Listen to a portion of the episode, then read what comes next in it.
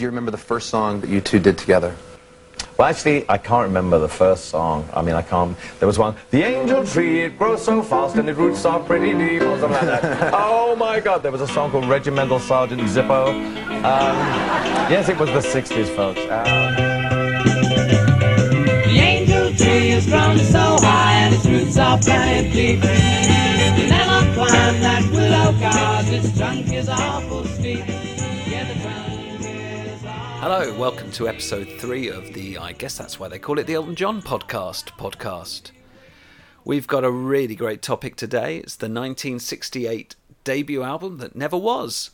Or was it an album that never was? That's the first question we need to answer.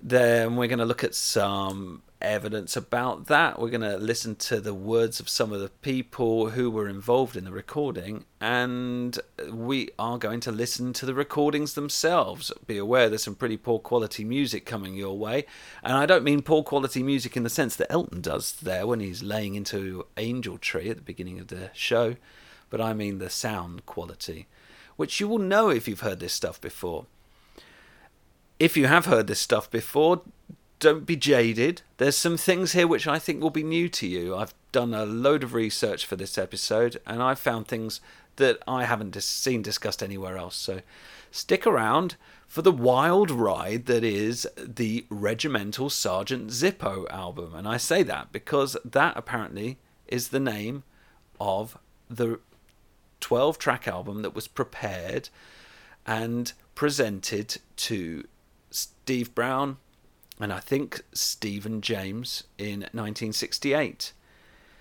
We can be pretty sure that it really was presented in this manner because in 2015 an auction went up on eBay for a 12 track acetate with that title, the, the Regimental Sergeant Zippo, and it was put up by a reputable record dealer on behalf of his client, a certain Hamish McAlpine, who is a member of the McAlpine dynasty. It's the construction people. Um, and he also is a um, film distributor. He owned Tartan Films, who have subsequently gone under. That may have something to do with him trying to liquidate some of these assets. I don't know. And he was 13 in 1968, which adds a little bit more confusion to this story, a little bit more doubt perhaps to his claim. I suggest that maybe Lord James Baring, who ran Regent Sounds, which is where all of the records for DJM were cut, certainly all of the uh, demos and acetates were cut to vinyl or to acetate. Um, he may have, when he left that role in 1968, he may have passed his acetates to another member of a friend, I suppose, a member of the aristocracy, McAlpine's dad, because he knew that he had a young son. That's a possibility.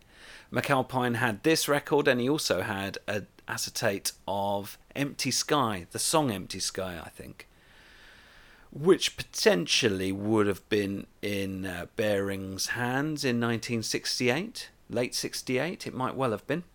Or the timing might have been slightly confused. Caleb Quaye says that the record was prepared. He says this it was ready for final production when I decided to leave DJM. Um, that's what he says. And he says that that, and he left DJM in January of 68, which confuses things a little bit because some of these songs, part of the 12 tracks on this album, were registered to Elton's publisher as late as, I think, June 68. So maybe they were registered late. Maybe Caleb's recollection as to when he left DJM is incorrect. Or maybe he carried on working on the music and they presented it a little after he left. Anyway, again, it's all a little bit flaky time wise. No one's really sure what happened when. Let's uh, start to let's get on with the music though. Let's have a listen to what is apparently the lead track from the album "When I Was Tealby Abbey."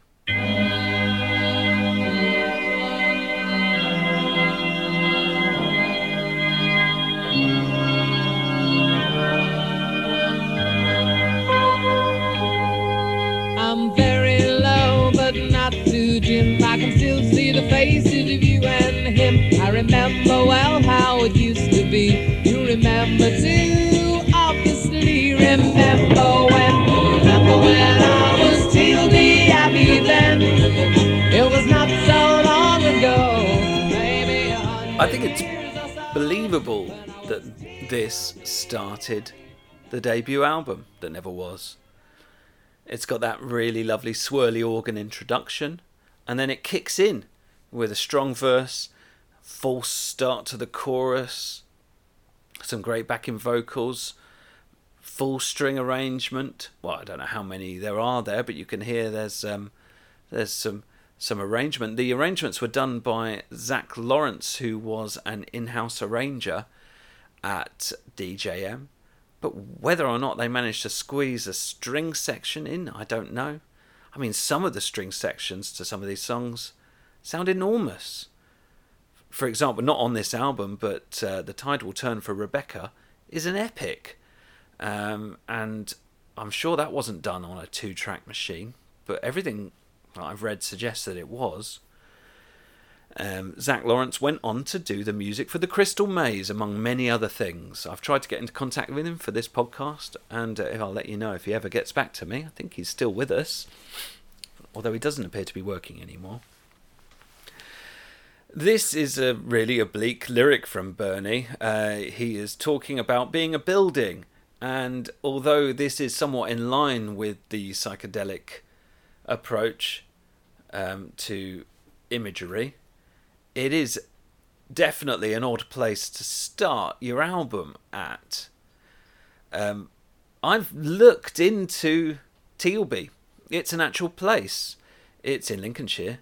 It's relatively near Bernie's hometown, and he definitely knew about this place. And there is, well, not an abbey there, but there is a ruined manor called Bayons Manor, B A Y O N S. And if you search for Bayons Manor Tealby, you'll find pictures of what it used to look like a very grand building that was demolished in the mid 1800s, but there is still bits of it there. And reading on the internet about it, I found this comment by a chap called Chris Drakes, posted in 2010. He said in 1944, the Bayons Manor estate was purchased by Reginald William Drakes, who was my grandfather's cousin. He was a local farmer who bought it primarily for the farmland.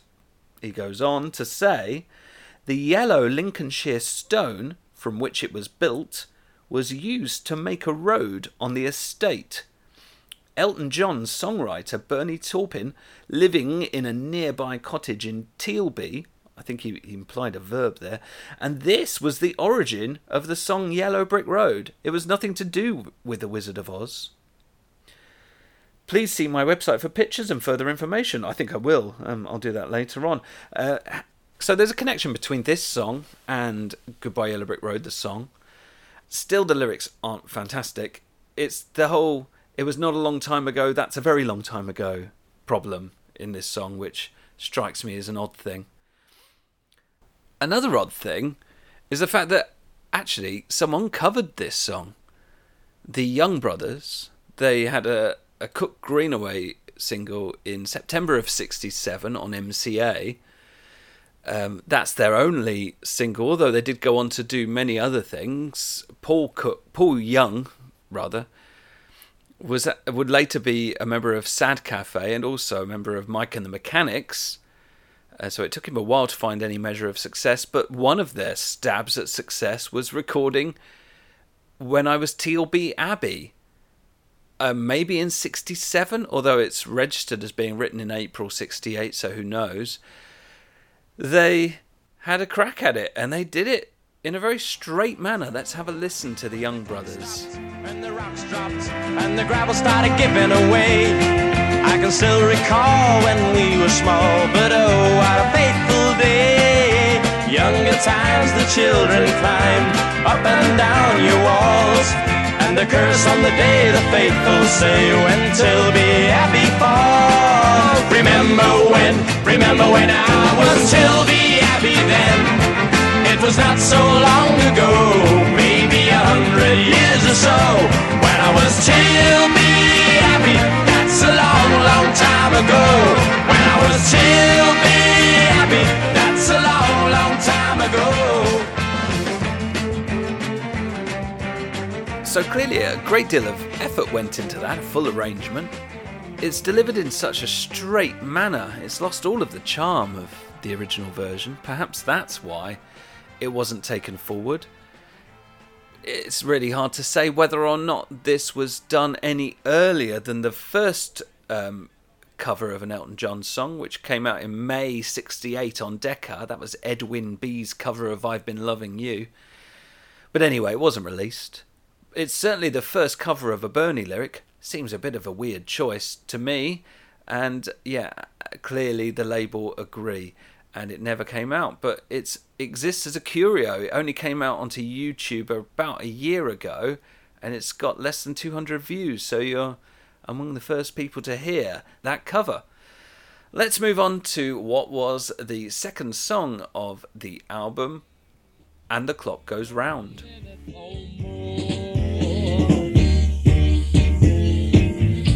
First I saw the lights on the ceiling dim.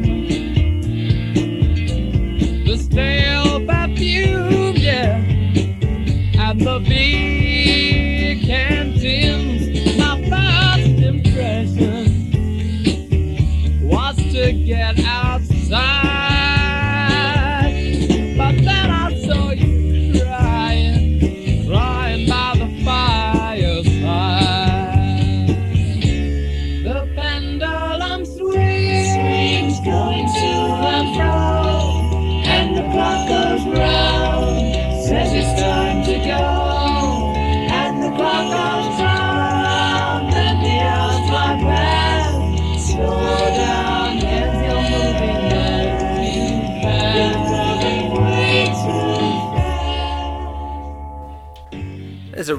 Pretty folk song here in the verse, and then it all takes a turn for the weird in the chorus where you've got where the music sort of turns clock-like, um, with everything becoming slightly circular in the musical patterns.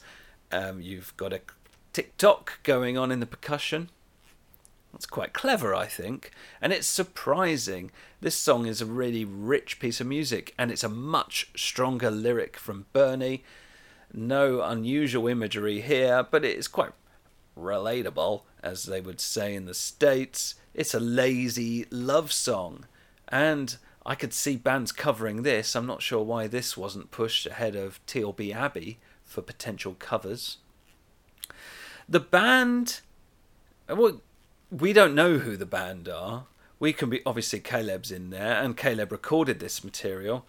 Um, we can be pretty sure that Dave Hynes is on drums. He tended to be at this time. He was the drummer from the band Mirage, who were heavily involved with DJM. Um, and Dee Murray was the bassist in that band, so he might well be here. We can't really hear if he's doing any of his signature bass work in any of this material, but then again, we don't know whether or not his style had particularly matured by now. Intriguingly, according to the Keith Hayward book, that band, Quaye, Murray, Hynes, and Elton, toured, played a gig at the Marquee in 1968. That would have been something to hear. So, yeah, this is a real band playing a real song. I love this tune. It's fantastic. And I think th- that if I were sequencing this album, I would have put it second as well because it's a strong tune and that's, a, that's where you put your strong songs. The third song on the album, it's Sitting Doing Nothing.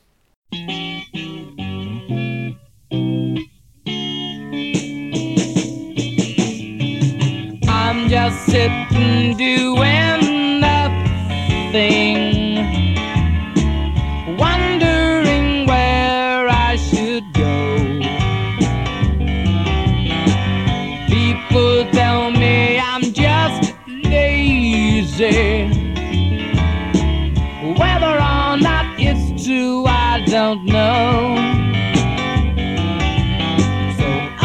just sitting doing nothing, wondering where I should go. Many people that I've encountered say they wish. You can hear the confidence in Elton John's piano playing. He just leaves so much space there in the vocal as well. The band sound almost horizontal. It is a, another song about laziness. Seems a bit odd programming two songs about laziness next to one another, but musically, it is quite nicely contrasted to And the Clock Goes Round. It's another great tune from Elton and another one that you know it's very reminiscent of later stuff. It sounds like something potentially off of Tumbleweed almost. Let's go straight on and have a listen to track four, Turn to Me. in the heat of the night. The people they pretend that your company is bright, but brighter your way by the phone that has died. Don't build up your. There's no one that's left for you to confide in. Turn to me,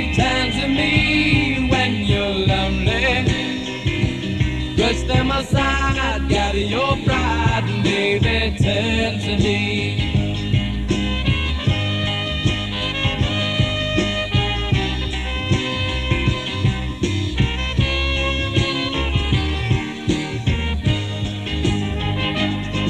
But you seem to be happy. This is probably the first song of this collection which really represents the uh, clamour from DJM for Elton to write material for other artists to cover. And it's a pretty unsuccessful lyric. It's very straightforward. It might, to me, it doesn't really sound like a Bernie lyric, but maybe it is. Um, it's not very it's got a quite a nice garagey sound in the guitars at the beginning of the song but it doesn't really go anywhere musically. It's not one of my favorites on this album but it did attract a couple of cover versions. So let's hear the first of those from guy darrell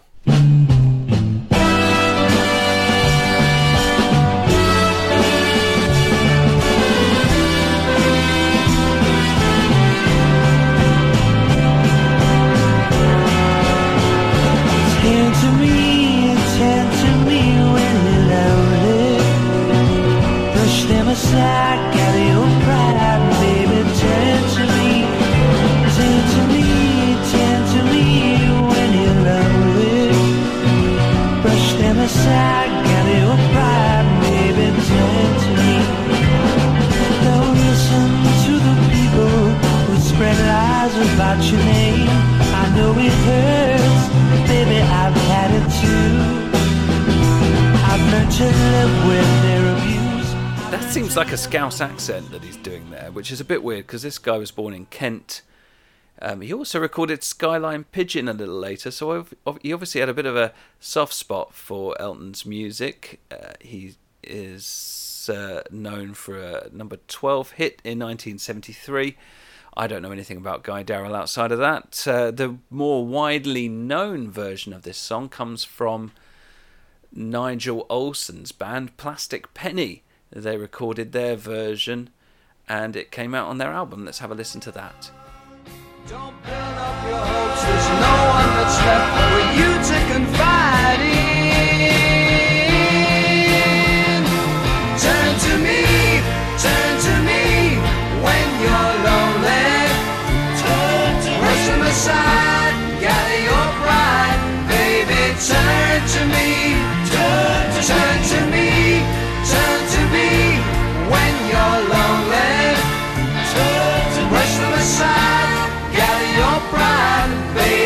Turn to me, turn to me, turn to me, turn to me.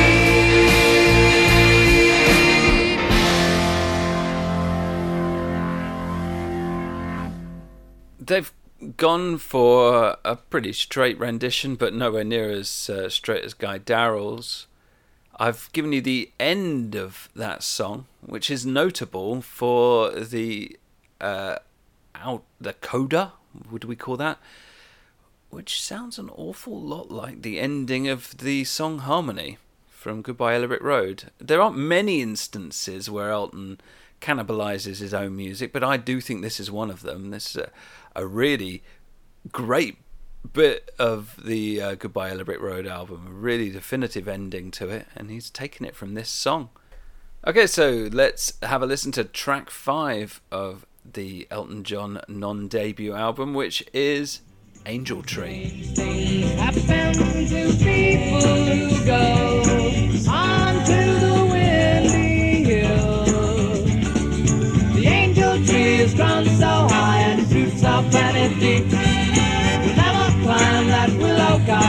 Trunk is awful steep. Yeah, the trunk is awful steep. Men down here, gone up there and rested underneath a bough. They slept long, what is wrong? They never woke up again.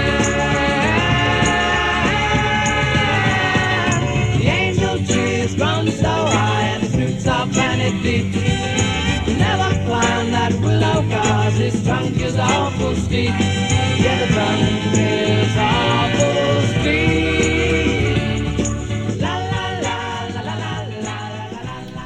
That's Angel Tree, which almost definitely doesn't feature Bernie on tambourine. I can say this with some confidence because Caleb talks about Bernie's tambourine playing in the Keith Hayward book. He says, um, I could see the vocal mic with Reg on one side and Bernie on the other trying to play the tambourine. Bernie had never played a tambourine in his life, and I'm sat at the control panel looking at the screen thinking, what is he doing? It was all out of time, so through the communication intercom, I told Bernie to stop what he was doing as it looked like he was swatting flies with the tambourine. He stopped at that point, but Reg fell about laughing. This is the song that we heard Elton laying into at the beginning of the show, which seems a little bit cruel because this lyric seems to have some meaning to Bernie. He wrote about the angel tree in his autobiography about his childhood called A Cradle of Halos. I'll read to you what he's got to say about it. He says, This was, without a doubt, a place I loved to visit. Wild and windswept, it was a good place to gather your thoughts or mull over the problems of the day. Not many ventured here. Only those unfortunates who'd missed the last bus to Bixby could be seen using this alternative route home. For hours I would sit among the remains of the angel tree, the last surviving limbs of a local legend. It was said that long ago an angel of the Lord had descended and taken up residence in this tree. Confronting a local shepherd seeking refuge beneath its boughs, the angel had passed on to him a vital message from God to mankind. The shepherd returned to the village with this message, only to be stoned and exiled as a blasphemous madman. He later died in poverty, taking with him the words of the divine messenger. I dreamed here and drew the evening air into my lungs. It was good to be young, experiencing nature at first hand. I lusted for life and lived each day to the full, all child in a world slowly slipping from a child's hands. So it does sound like there's something of that story in Bernie's lyric. Elton's given it a fairly light treatment with a doo wop style bridge, which um, I featured in the segment that I've put in here. It almost sounds like something off of Caribou, that bit. It's quite advanced for the time. The arrangement is mostly simple, but we've got a horn part in there. And this, although this isn't the strongest bit of music on the album, and neither's Turn to Me if you ask me, if I were to put a bit of a lull, if I were to sequence that, I would put it towards the end of side one. Um, but I would make sure that the final song of side one would be a strong one. And it is a strong one. It's the title track of the album. It is Regimental Sergeant Zippo.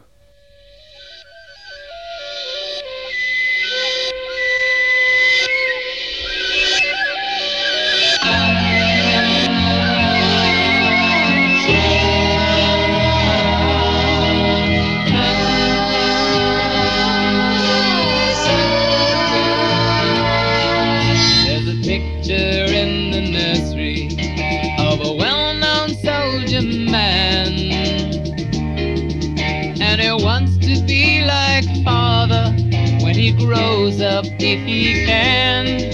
His eyes survey the floorboards with his soldiers around him. But fear not for the future, you will climb the highest mountain.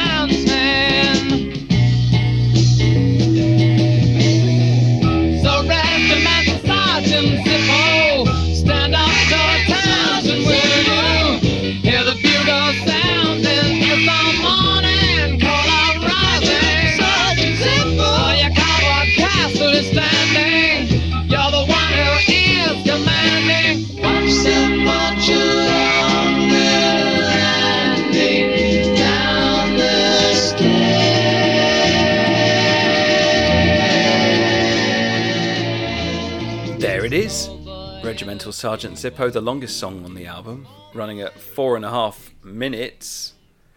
It is also possibly the most complex song musically. It's got several sections. It's got a really involved outro. Um, in terms of its recording, it has to be the most um, involved. We've got multi layered flutes and a lot of interesting backward flutes going on at the beginning. Um, lyrically, this is a song of innocence, the innocence of the child. It has a certain immaturity in the lyrical presentation, I think. Um, it is the sort of thing that you're either going to love or you're going to hate, and I think it might have turned the record company off the whole album if it hinged on this song, which musically is quite strong, but lyrically it is it's a bit out there. Let's leave it at that. This is what uh, Caleb had to say about the song. He said, "We loved Lennon McCartney's uh, Strawberry Fields Forever, and we were heavily influenced by that sort of sound, which is where songs such as Regimental Sergeant Zippo came from." And he talks about their artistic vision and the compromises that they had to make between that and the desires of the record company. And so he immediately, when he mentions Zippo, his thoughts turn to the record company's attitude to it, which I don't think, I think this was one of the songs that made the decision for Stephen James and Steve Brown. This is on the garagey end of psychedelic. It's although we can't really hear it in its full glory, the guitars sound filthy, especially towards the end. Um, it's a heavy tune, and it's a pretty angry song. It's probably meant as some sort of an anti-war um, message, although that is nowhere near explicit within the lyrics. I, I think you hear about the child desiring to be like his dad, but that's about as close to the adult world that this song gets lyrically. Musically, Elton threw everything at it, and it just seems a shame that this doesn't get played, doesn't get heard. We don't get to hear the um, the detail in Caleb's production. Anyway, this is the point where the uh, 1968 Elton John fan will have turned their record around to listen to A Dandelion Dies in the Wind.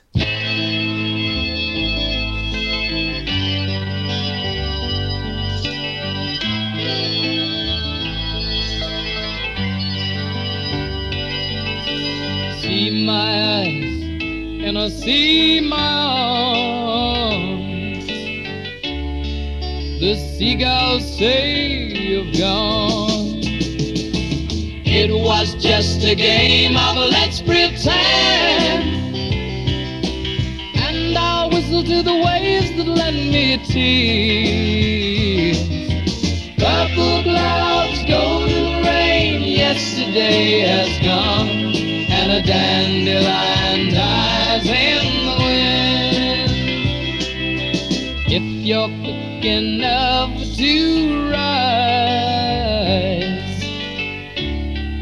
with the sleep still in your eyes. The main refrain, The Purple Clouds, Golden Rain, It's so beautiful. I remember watching a Elton John documentary around about the time Two Rooms came out, where they were talking about the early days, and I hadn't heard any of the early demos at that point, and that in the soundtrack of of that documentary, that chorus just poked its way above the surface, and I could not believe that something so beautiful was not widely known and not heard. It is really stunning. The sound of this is very gothic, with the organ and the very twangy piano sound. It almost sounds like um, something from REM playing their album Out of Time live. Um, it sounds like Half a World Away or something like that. Very complex bit of music, very, very um, psychedelic lyrics again from Bernie. It's probably the sort of thing that if you were a young Elton John, you would have been very impressed with. But if this, once you become a little bit more streetwise and you've seen the psychedelic movement come in and come out, and I think the likes of Steve Brown will have been pretty sure that psychedelic music was approaching the end of its lifespan in mid 1968. It's the sort of thing that you would have start to look back with a little bit of cringe, and yeah, I think this is a slightly cringeworthy lyric, but it's a beautiful piece of music, really sensitively recorded, and a highlight of the album. Definitely the sort of thing you'd be happy to turn an album round to listen to as the first song on side two. Let's have a listen to the second song on the uh, second side, which is You'll Be Sorry to See Me Go.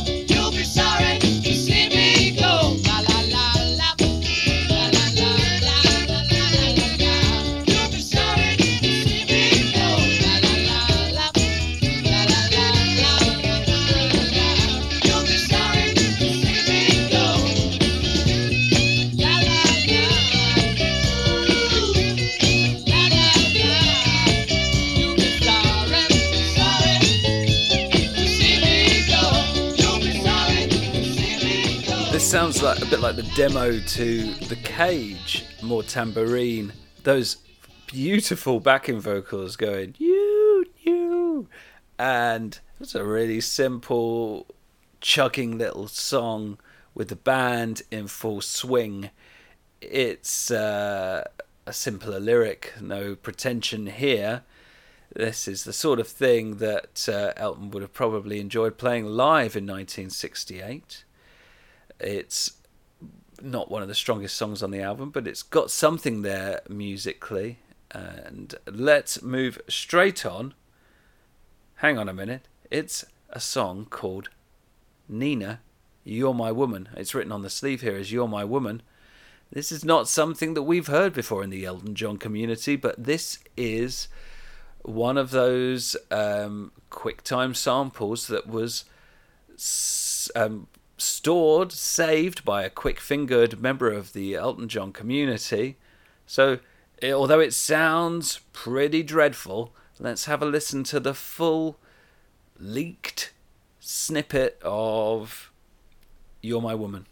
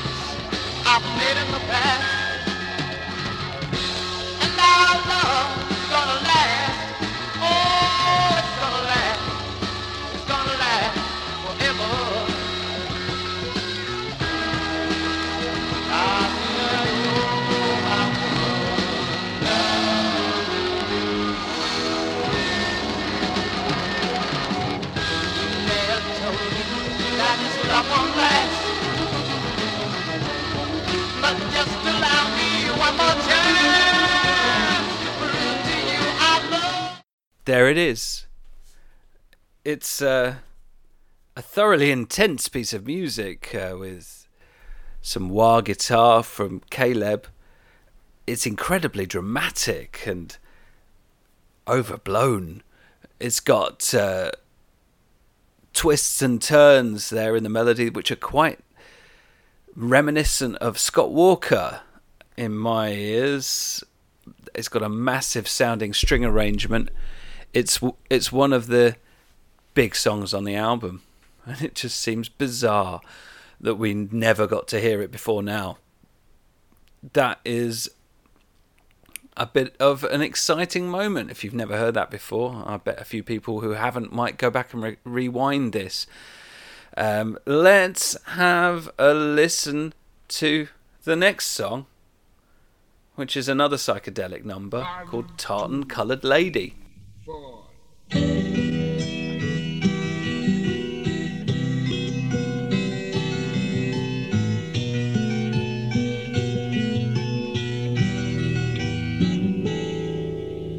grass in Ashfield Hall is dying. Everybody dreams of deeds of crime. And the tartan colored lady walks behind the watercolors of my mind. And the tartan colored lady, she is mine.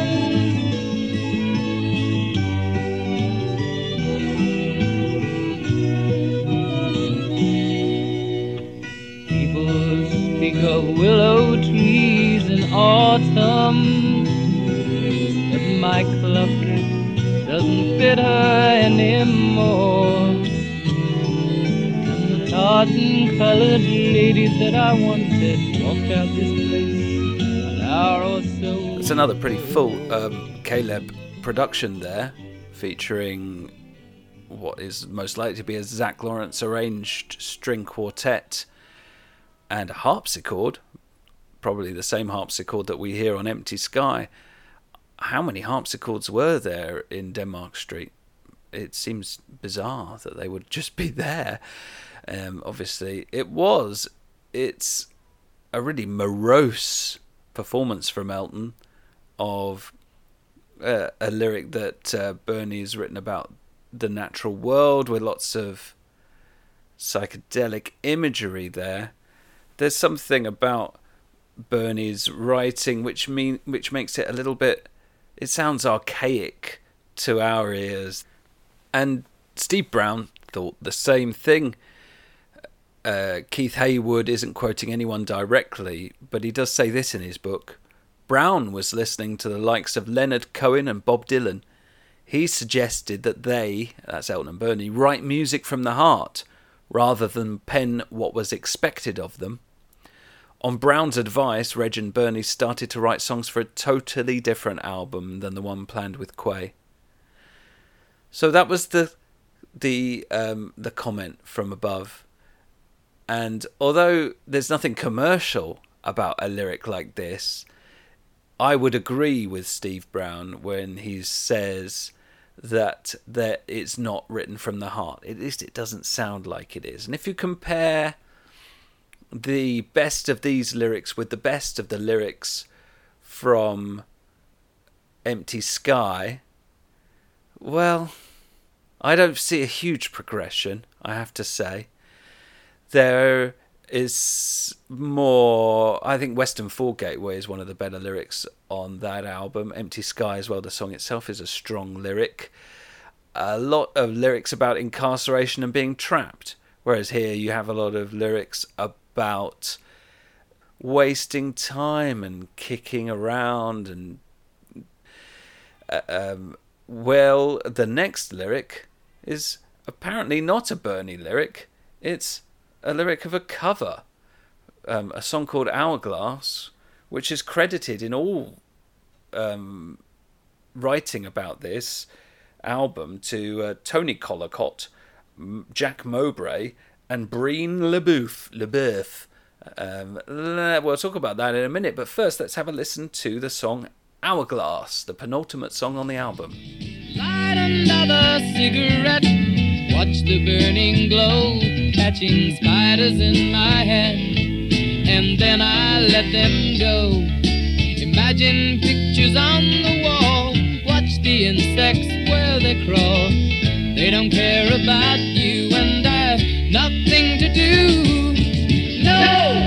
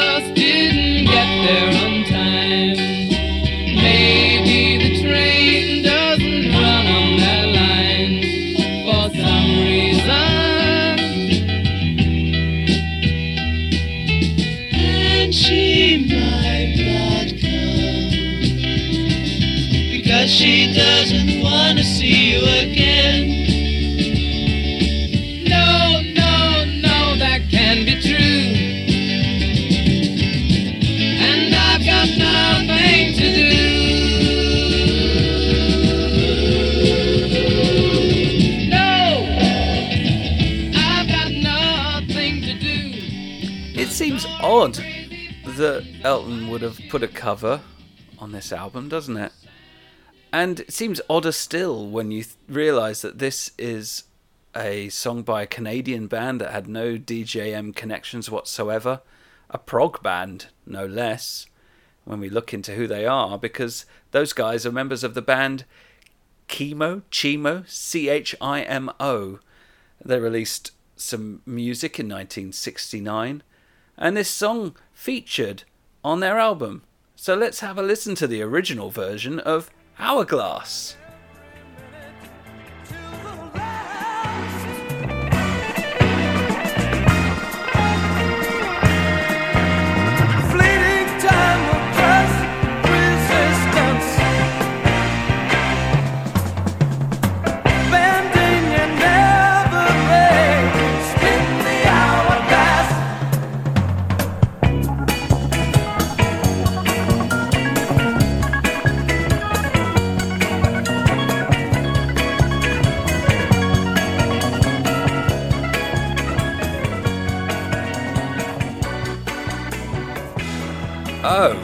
No, hang on. So, the lyric about writing pretty, um, tracing pretty patterns on my shoe, that's a Bernie lyric. What a surprise.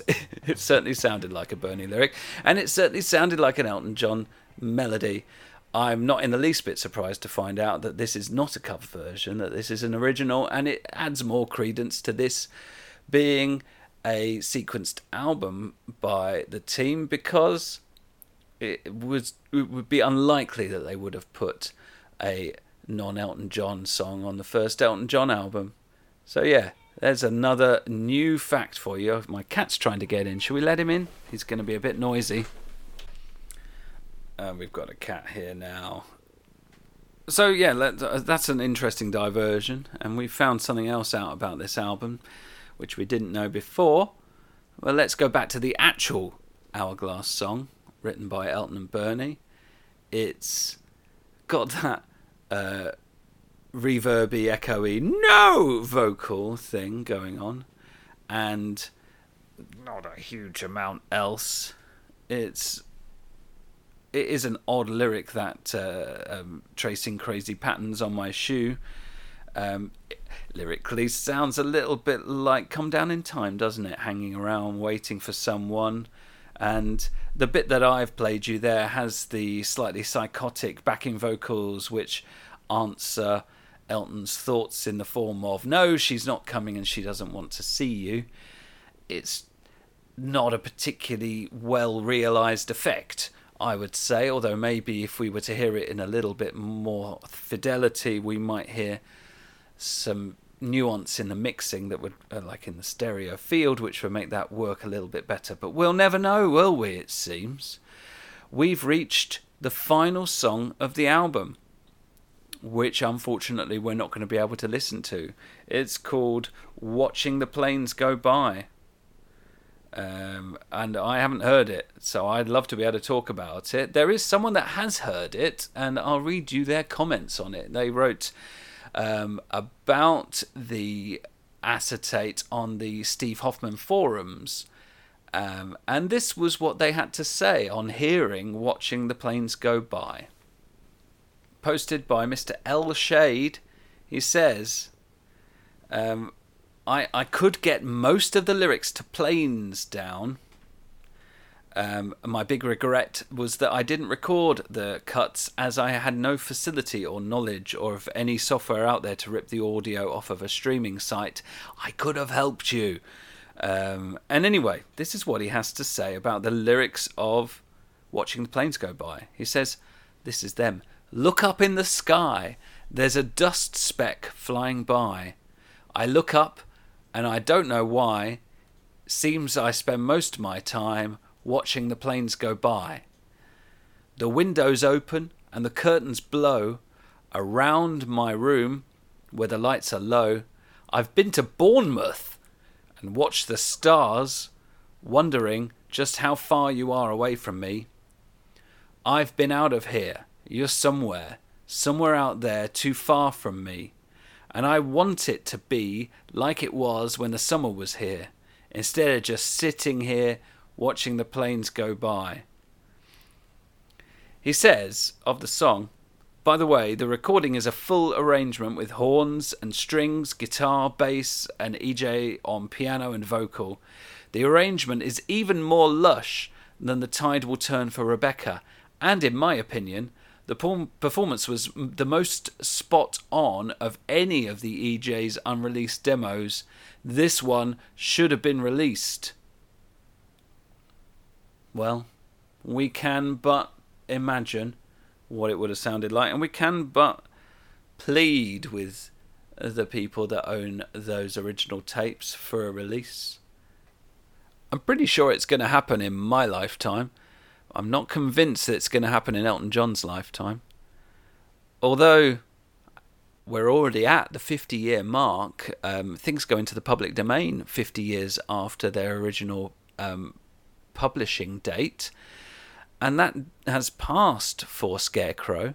And we have a pretty long um, sample of Scarecrow. I'll probably talk about. Oh, quiet, Isaac. Well, I'll talk, about that in a later podcast, I think. And the date has also passed for a Dandelion Dies in the Wind.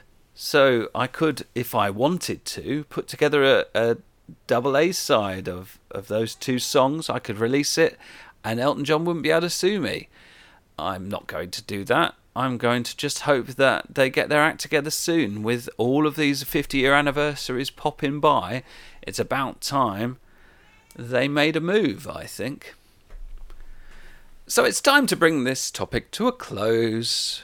Um, I don't have any more surprises up my sleeve, um, but I have put together in uh, good empty sky style, I've put together a reprise of the songs of the album um, so that you can hear the uh, sequencing of the album in a little bit more detail. You can hear how the songs went together. So this is the regimental Sergeant Zippo reprise. Remember when, remember when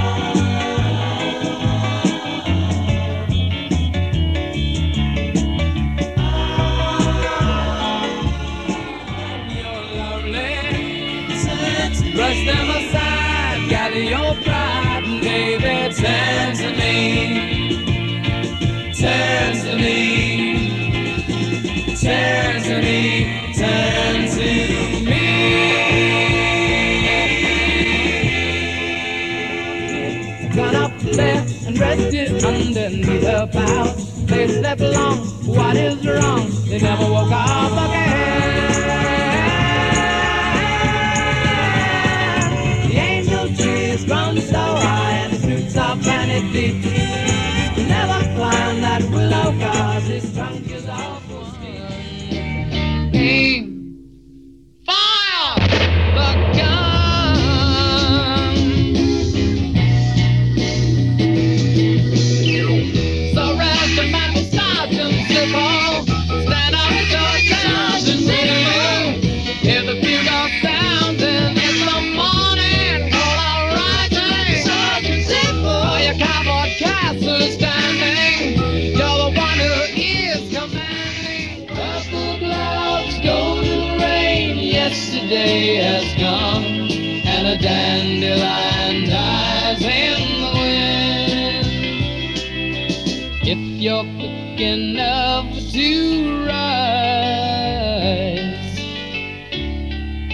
that sleeps still in your eyes.